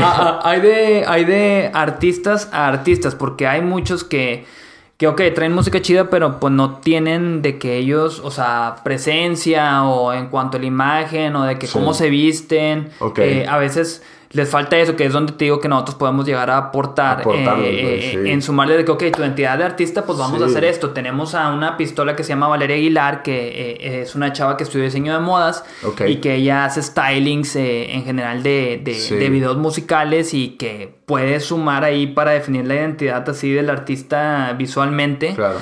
y también realmente, pues, o sea, nos fijamos mucho en los valores que, que tengan como personas. A mí es algo que me gusta mucho y que me que me encanta eh, los valores de los artistas con los que tenemos, porque también en la industria musical se ha prestado mucho, ya ves cuando salió esto del Me Too y que salieron ahí medio mundo quemado y la verga. Eh, acá, güey, es como que muy bonito eh, todo el trip, o sea, por ejemplo, con Ivana veo el tipo de persona que es Eh, Mene, otro de los artistas también, veo, o sea, súper buen ser un- un pedo, respetuoso. Claro, que al ser un level independiente tiene un trato mucho más directo y no sé si llamarlo humano, Ajá. pero un trato, pues sí, güey, mucho más directo con los artistas. Sí lo consideraría más humano. Más humano, sí. Bueno, sí, no, no, sí es válido, porque no, no es este proceso robotizado como capitalista Sí, de eres ándale. un producto Ah. y, y- y solo te exploto por tu música y cuando me dejes de dar dinero, chingada su madre. Es correcto, Sí, sí, sí, Aquí la neta, pues sí, o sea, nos me- sumergimos más en conocer más, o sea, sí es como que trabajamos con los artistas, pero pues también con la persona, no es como que, ah, nada más te hago la música Sí, y ya, o sea, me ya, vale madre quién eres tú realmente. Y Ah, creo que, que a largo plazo aporta un chingo a que la gente se quiera quedar y a que, la- a que jale más gente, ¿no? Es que definitivamente yo sé que eso es parte del éxito de Worldwide Records hoy en día. O Sí. sea, que es algo muy humano y que termina conectando con la gente por todo lo que sucede también dentro de, de cómo se está creando todo y la relación que tenemos entre nosotros, Claro. hablando de socios, con el equipo de trabajo, con los artistas. Y eso termina reflejándose hacia afuera, ¿me Sí, explico? total, güey. Eh, y es con lo que conecta la gente también. Bruce es, eh, eh, eh, es lo que eh, me llegó a platicar también en su momento que decía, está de moda eh, ser auténtico, eh, porque es con lo que conecta a la gente a fin de cuentas. Totalmente. Y también mostrarte vulnerable. Y, y es lo que veo. eh, porque son proyectos muy auténticos, güey, te lo juro. O sea, Sí. son. O sea, porque hay muchos mm, proyectos que son de que, ah, ok, como comentabas hace ratito, de que de un sello o, o hay mucha lana de por medio y lo hacemos que figure bien cabrón. Sí, pensando en Varo como resultado final y tan tan. Es correcto, o sea, un producto tal cual, o sea, sí, nada Sí. más. Y con nosotros eh, sí, sí, sí se viene trabajando, o sea, sí, vuelvo a lo mismo, la materia prima es la música, pero pues está esa, esa humanidad que tenemos, por así decirlo, y que termina conectando con la demás Claro. gente, que, que es lo que creo que también es nuestro distintivo y es por lo que hemos llamado la atención y que pues muchos artistas se acercan a nosotros y, y- y quieren Sí. estar también. Y ya nos han hecho el comentario, fíjate, gente de fuera que viene aquí dice, oye, la neta, qué chido, o sea, el ambiente que tienen aquí, eh, o sea, cómo se llevan entre todos, está, está muy cabrón. Y cuando lo escuchas ya así, porque yo créeme que ni lo veía, o sea, ahorita te lo platico porque ya lo he llegado a escuchar, Sí. ni lo veía y decía, pues sí, güey, la neta, o sea, Está todos chido. tienen los valores, o sea, bien cimentados, o sea, y, y- y- y la relación que tenemos entre todos está al Sí. 100, me queda claro que eso es parte del éxito de, del sello. Sí, es que el, el espacio de trabajo siempre es 50% de, de qué también te sientes en la chamba, ¿no? Claro. O sea, si, si tu espacio de trabajo es un espacio saludable, güey, es un espacio humano, donde gente se está desviviendo, haciendo música, güey, o como dices, güey, siendo vulnerable, güey, porque la neta hacer música muchas veces es eso, cabrón. Sí, claro, yo. no, pues sí, de, de los sentimientos más fuertes es mo- mostrarte vulnerable y sacar Sí. ese sentimiento en una canción y pues la gente termina conectando con esa vulnerabilidad que sintió Sí, el total. artista y Te iba a decir, y no solo en música, también creo que la gente que la, o no sé, un buen capítulo, un podcast, es alguien que es auténtico, güey, y que está siendo hasta cierto punto vulnerable, güey. Porque Sí, la claro. gente empatiza con eso y se queda a escuchar a esas personas. Sí, sí, no llegar y decir de que, ah, sí, yo soy la mera verga y que Sí, soy bien chingón. sí, o sea, mostrarte muy genuino también a la hora de darle. A mí me queda claro por eso, eh, hablando de Bruce específicamente, que le ha estado yendo cabrón como artista, que ella, güey, ha platicado de todos los pedos que ha tenido en su vida porque tuvo un accidente súper sí. culero eh, que casi perdía la vida eh, y es donde veo que la gente conecta mucho con ella porque ella también llegó a recibir mucho hate de chiquita y que le hacían mucho bullying y eh, ella navega ahorita con esa bandera de que Sí. está bien Y no estar bien, saca, o sea, es lo, que, es lo que dice ella. Sí. Y, y, güey, pues eso veo, eh, lo veo y digo, güey, ahí está, o sea, esta morra es ultra auténtica y me queda claro que su éxito es gracias a eso, sacas. Sí. ¿Qué, es tu parte favorita de trabajar? Bueno, más bien, ¿cuál es tu parte favorita de trabajar en toda la producción de, sea de una rola, de un álbum o de lo que sea de con un artista?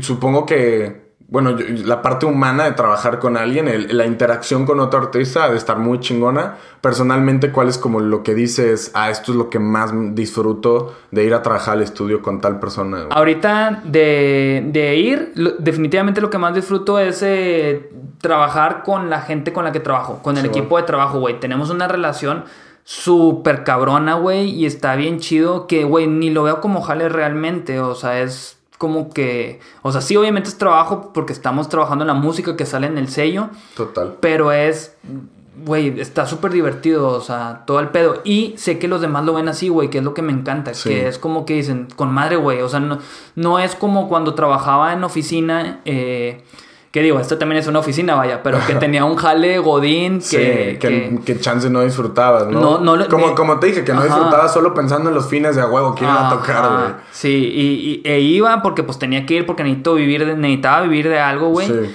Y ahorita cómo cambió todo ese pedo eh, a estar viviendo de esto, digo, güey, eh, me siento exageradamente agradecido de tener la oportunidad de vivir de esto en mi día a día, güey. Porque Claro. también sé que, güey, un chingo de gente cercana y amigos me dicen de que, güey, pues es que está bien chido lo que haces tú y así. Sí. Eh, ¿no quieres ir a checar? No, güey, no, está bien, no, no sé qué sea. Dije, no bueno. vaya a ser. Sí. Pero, pero sí, güey, principalmente eso, o sea, la convivencia con la demás raza, o sea, la neta, eh, ahí en la oficina, con gente que viene de afuera, como esta chava que te, que, que te platicaba que la tuve invitada en el podcast, Paula Sí. y su manager, o sea, cotorrar con ellos. O sea, está bien interesante, güey, o sea, eh, eh, este pedo y el trato con la gente. Sí, total. Digo, güey, pues es que somos animales sociales. O sea, nos necesitamos, es como que está bien chido ese pedo. Ya que lo entiendes, o sea, y que te queda claro que necesitas a más gente eh, y, y relacionarte con los demás para tú seguir creciendo como persona, Sí. eh, pues lo ves también diferente, pero hay mucha gente que no es consciente de ese pedo. ¿Crees que en el estudio se llega a hacer un ambiente como, pues, mágico, güey? En el que... Porque, porque sí siento que los procesos creativos son algo súper especial, más entre personas que se entienden, más cuando estás compartiendo un mismo como sentido a dónde van.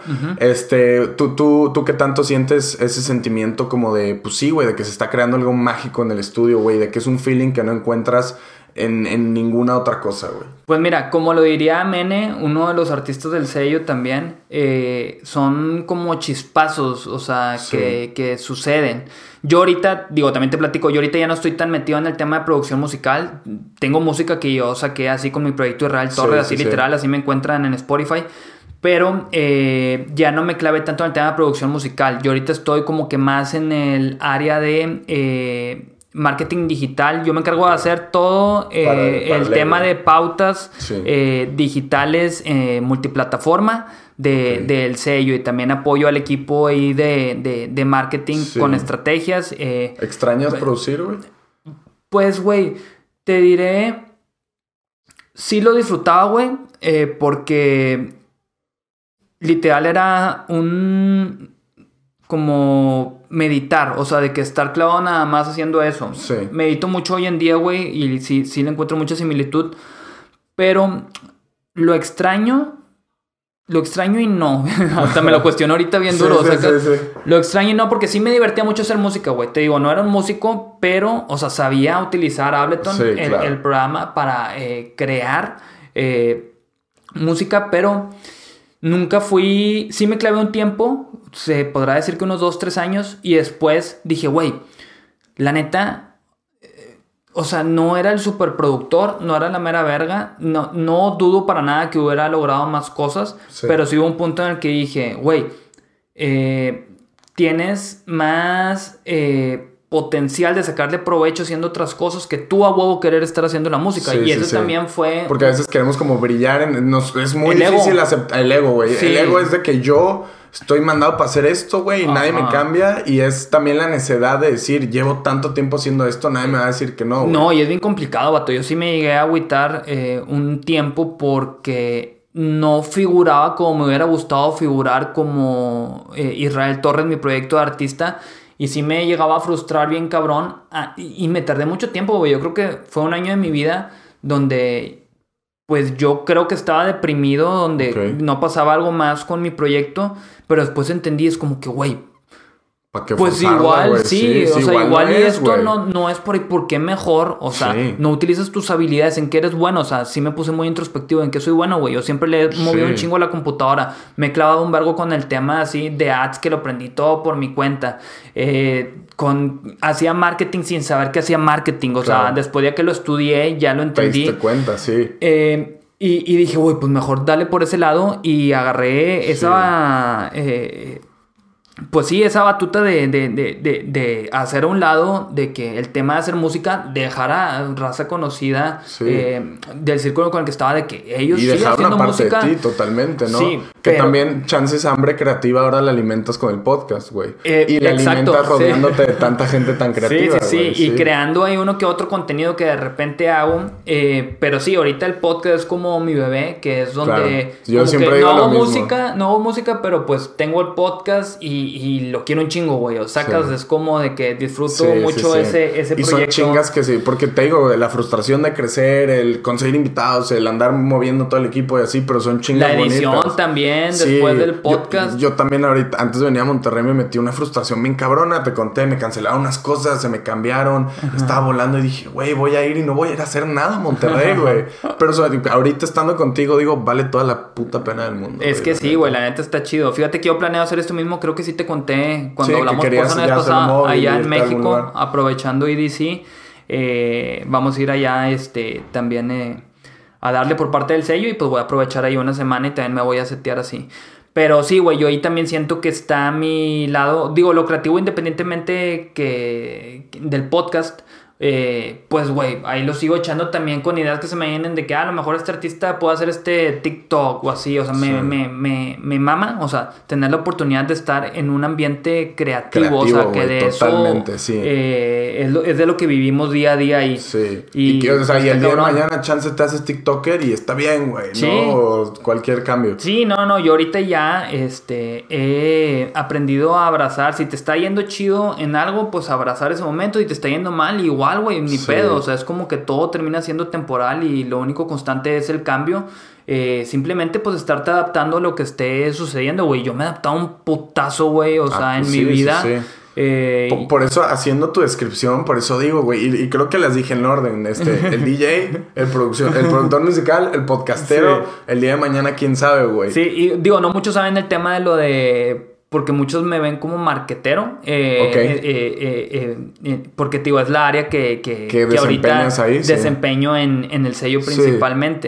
Pero, pero sí, güey, o sea, la neta me, me he adaptado bien cabrón. Ahorita también digo, con el tema de DJ, pues sigo tocando con las tocadas que vayan saliendo, más ya no estoy como es lo de que, que... te iba a decir, que tanto sigue siendo DJ, güey. Estuve de residente hace poquito en un antro que se llama Habana. Este... Pero, o sea, ya no tu, tu identidad ya no es la de Ajá. voy a, voy a, voy a, este hacer, decir algo acá de que, como decías, tu yo arrogante de antes que decía soy el DJ, Sí. tu personalidad ya no es esa. No, definitivamente ya no, güey. O sea, ¿qué te digo? Batallé mucho para dejar eso Pues atrás claro, y hacerlo a un lado, más con la competencia de colegas. O sea, que yo veía que les estaba yendo chido y a mí no, y yo en un momento estaba más arriba. Yo sí me frustré decía, no mames, ya aprendí como que a dejar eso y digo, güey, ahora hasta disfruto, o sea, que les vaya chido a Sí. ustedes, a la Y raza es- que hace música Y también. tú lo dijiste, es, es el ego, es aprender a mansar tu ego, güey. Claro, Y aprender a que no se te, no se te saque de los, no se, se- no se, no se te No se te los vaya de más. Sí, sí, no se te vaya, güey. Porque, güey, es súper normal que pase ese trip de, de que te... Si te va muy chido en algo, güey, es bien normal perder el piso, güey. Si a ti el día de mañana te va bien cabrón en el podcast, la neta, o sea, tu cabeza es bien cabrona, Sí. güey. O sea, es Yo- como que el- dice, ah, ¿sabes qué? Yo ahora soy la verga de los podcasts, o sea, Sí. me pongo camas mamón. Yo, yo el otro día le decía a mi morra, le decía, estamos platicando este pedo, y dije, yo te lo juro, podré- podré- me puede pegar la fama bien cabrón, pero nunca se me van a ir los pies del, del piso.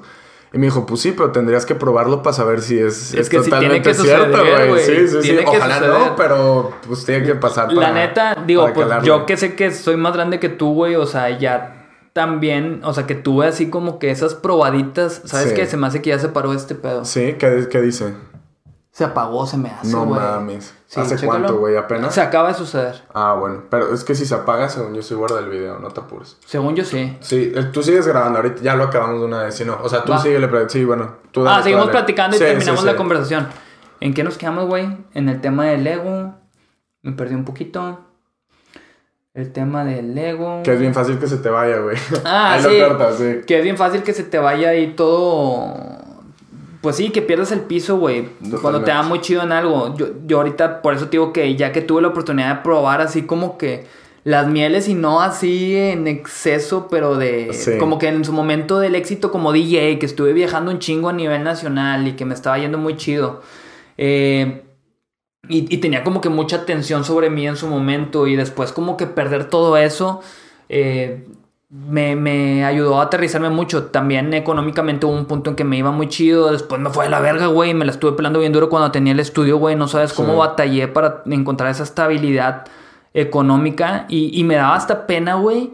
Eh, que la demás gente supiera, porque obviamente nadie quiere que uno sepa, que los demás sepan cuando a uno le va estás mal. pelando totalmente, sí, güey. Yo mucho tiempo, eh, sin como un año, año y medio, güey, llegaba a dormir en el estudio este de, de del TEC porque eh, era mucho peor regresarme a mi casa, güey, porque eran trayectos bien largos. O sea, de, de, la zona donde estaba el estudio hacia mi casa de mis papás. Y tuve que hablar con ellos y dije, no, pues me voy a quedar a vivir en el estudio. Ahí había un baño y regadera y acomodaba mi ropa de que en un closet improvisado. Pero bueno, le decía, o sea, yo nada más le decía a la gente que, ah, no es mi estudio. o sea, nadie sabía que yo me dormía en el piso y que digo, el piso no era incómodo, la verdad, tenía un bajo alfombra que estaba bien grueso y no dormía tan incómodo. Pero, güey, todo eso ha sido como que parte de eh, ese proceso que he tenido yo como persona y esa transformación que me dieron en el ego bien duro y es como que, güey, tuviste así como que un chingo de cosas, luego después lo perdiste, y luego otra vez, luego lo perdiste, que llegué como que a, ese nivel en el que ya está, o sea, yo eh, de manera... Eh, ya he sido más consciente, vaya, y ya tengo como que más esa estabilidad eh, eh, en que si o me va muy chido o me va de la verga, güey. Vas a yo estoy en un mismo nivel, claro, güey. Aparte que lo sumo también, güey, con el tema de que eh, ahorita medito todos los días, güey. recientemente también empecé a hacer unos ejercicios que se llaman Wim Hof. No sé si lo has escuchado. Ejercicios de respiración. Güey, te lo recomiendo, güey. Están cabrones, güey. La neta están cabrones. Y, y, también te recomiendo un libro que gracias a él empecé a meditar más duro todavía. Se llama Deja de ser tú de Joe Dispensa. Siempre lo recomiendo ca ya casi lo todos. Sí. me lo han recomendado una que otra vez. Es que es súper popular, güey, la neta. Está cabrón. Eh, te, te, digo, se lo he recomendado casi a todos en el podcast. Eh, porque, güey, te explica tan chido, o sea, los beneficios que tiene la meditación en tu vida que yo me veo como era hace unos años y cómo soy ahorita. Digo, güey, yo era un cabrón bien reactivo. o sea, y si es un universo de diferencia a la persona que soy hoy en día.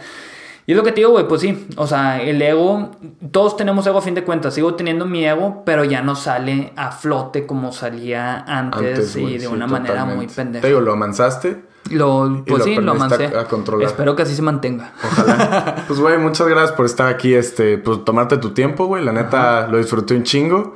Y pues en una de esas nos vemos mañana, güey. A ver qué pues Sí. Ahí, se, ahí, se arma también. Gracias a ti, Santiago, por la invitación eh, nuevamente. Y qué chido, la neta, que te estás fletando en hacer todo este pedo, güey. Y que lo armes así. O sea, la neta, admiro a la raza que le vale verga y se pone a hacer las cosas. Porque hay muchos que a lo mejor pueden ver y decir de que, ah, yo eh, quiero. Sí, o más que yo quiero, güey, de que mira, este vato lo está haciendo, pero eh, no está tan chido, no sé qué. Pero sí, exacto, hazlo, güey, porque eh, lo más valioso es el hacer las cosas. Así que te felicito porque te estás armando este trip y la neta te deseo mucho éxito. Gracias, güey. Sí, aprecio un chingo cuando se me. Bueno, cuando alguien me dice esto, más que nada por las chingas que son, que no son de gratis, pero muchas gracias, güey. Voy a dejar todas tus redes y tu podcast y todo lo demás aquí en la descripción. Venga. Y pues, güey, nos vemos para la próxima. Muchas gracias, güey. Sobres.